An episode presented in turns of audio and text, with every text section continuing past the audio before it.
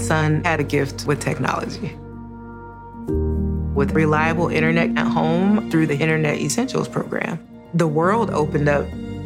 He's part of this next generation of young people who feel they can thrive.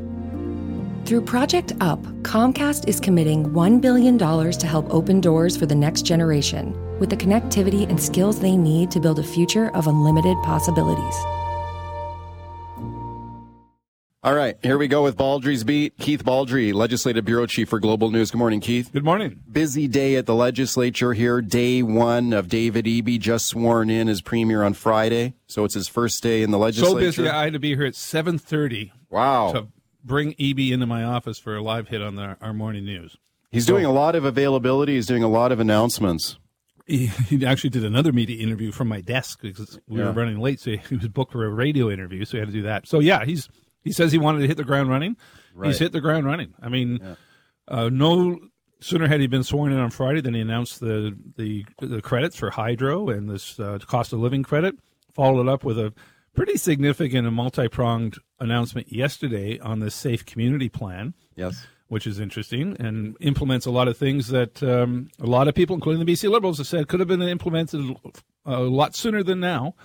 And just in a half hour, he's going to be announcing um, some legislation t- regarding housing, both on the supply side and on the renter side. Yeah, and he's given a few kind of hints on the housing. Like this morning, he was talking about rental. He wants to have more rental available, right? He also talked about working working with municipalities well, to create more housing. It'll be interesting. He suggested back when he was running for leader yeah. about uh, reaching over the heads of municipalities when it came to issues like zoning and such. And he talked about um, establishing, you know, the ability to put three or four houses on a lot. Uh, I'm not sure if that's part of today or not, but um, he's certainly in, uh, talked about a, a, much greater role for the provincial government in ensuring uh, housing supply was increased than over what municipalities may be comfortable with. Okay, like you mentioned, he said, I'm going to hit the ground running. Watch me. I'm going to be moving quickly. He does appear to be moving quickly. He's making lots of announcements. I like that. He's, he's very available to the media, which I think is good. But, you know, there's always a honeymoon period here at the start, you know, and we'll, oh, yeah. we'll see how it goes. And it's good. It, there's a method to this. I mean, he wants to establish the fact that he's the premier. He's the leader. This is no longer the John Horgan government. This is a David Eby government. So he's not the AG. Yet he made an announcement that's basically about the attorney general on on um, Sunday. Yeah. Uh, he's not the finance minister, but he made the announcement about the credits on Friday, which is all to do with uh, money from the treasury. And today he's going to be doing the housing announcement.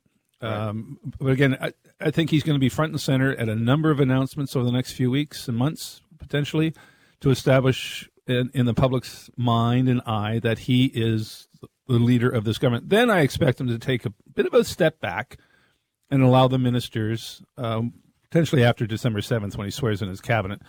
Um, I'm not sure how many changes are going to be there, but then let his ministers take control uh, of the files and be, have their faces front and center. But okay. for the next couple of weeks, this is all about David Eby. Yeah, let's have a listen to him here. Here is David Eby here speaking yesterday about his these early days agenda. Have a listen.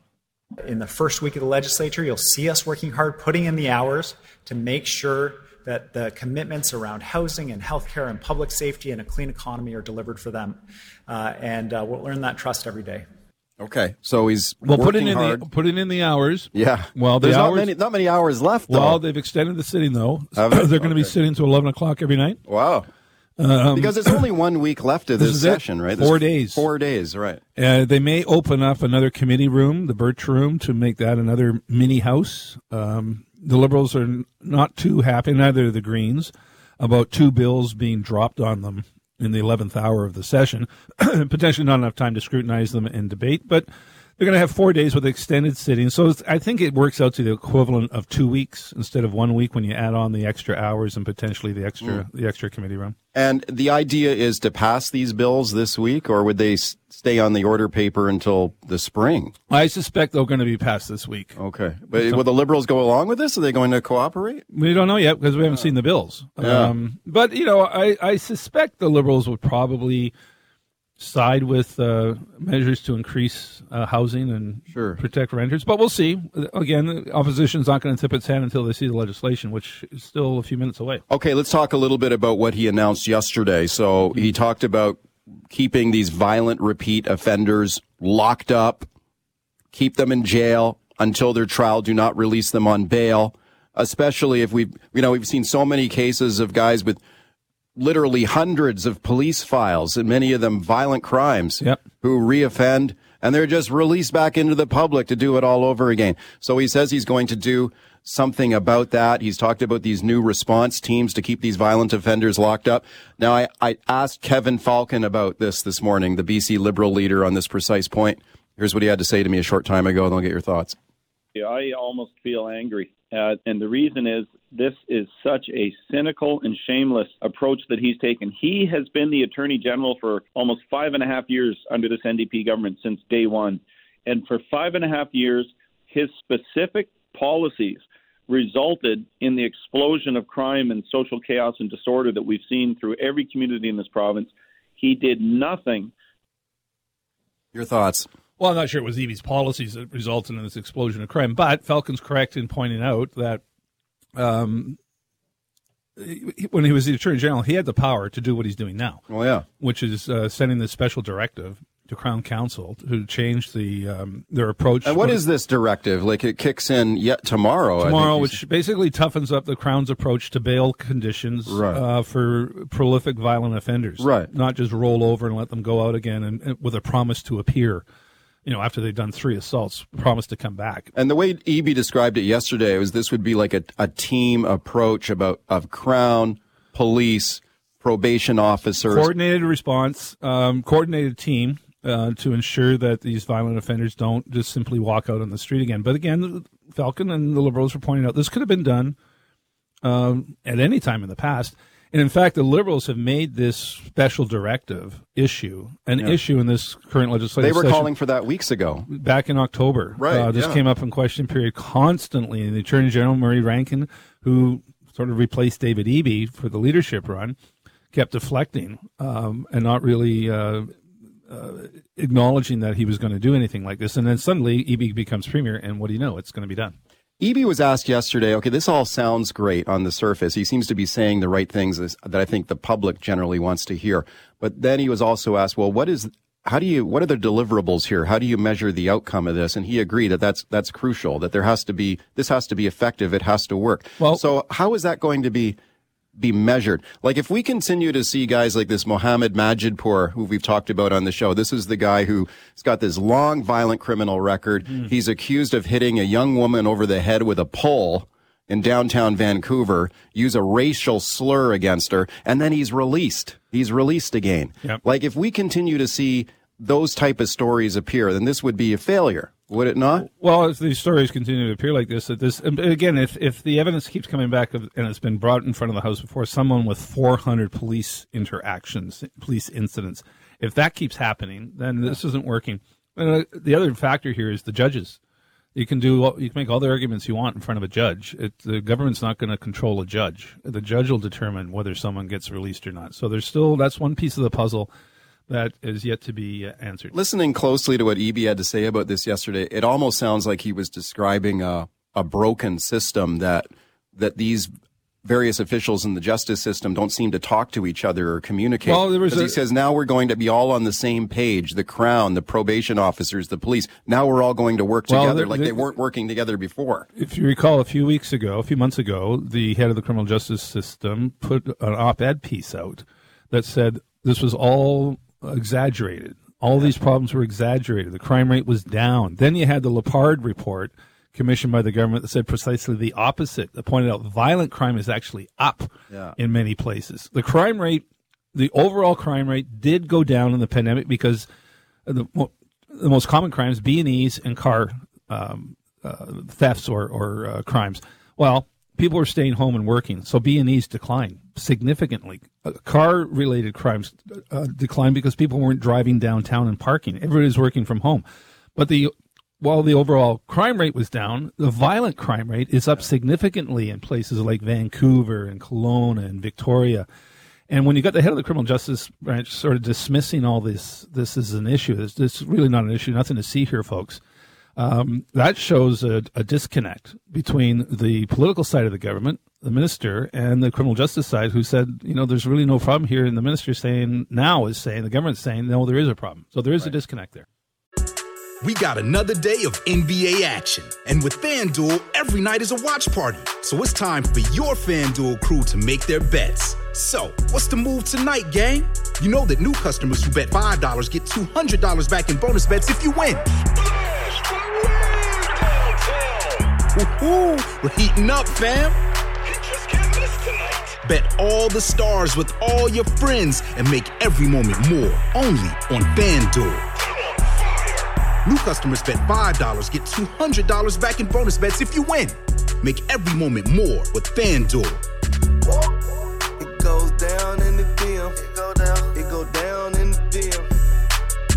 21 plus and present in Virginia. First online real money wager only. $10 first deposit required. Bonus issued is non-withdrawable bonus vest expires seven days after receipt. See full terms at fanduel.com slash sportsbook. Gambling problem? Call 1-800-GAMBLER. Baldrey's Beat. Phone lines are open. 604 280 9898 is the number. Star 9898 on your cell. I got open lines right now. Doug in Surrey. Hi, Doug. Go ahead. Hi, Mike and Keith. When I heard David Eby making himself an announcement about uh, hydro uh, breaks, uh, I wondered if they would apply to uh, people like me that live on a CPP uh, pension.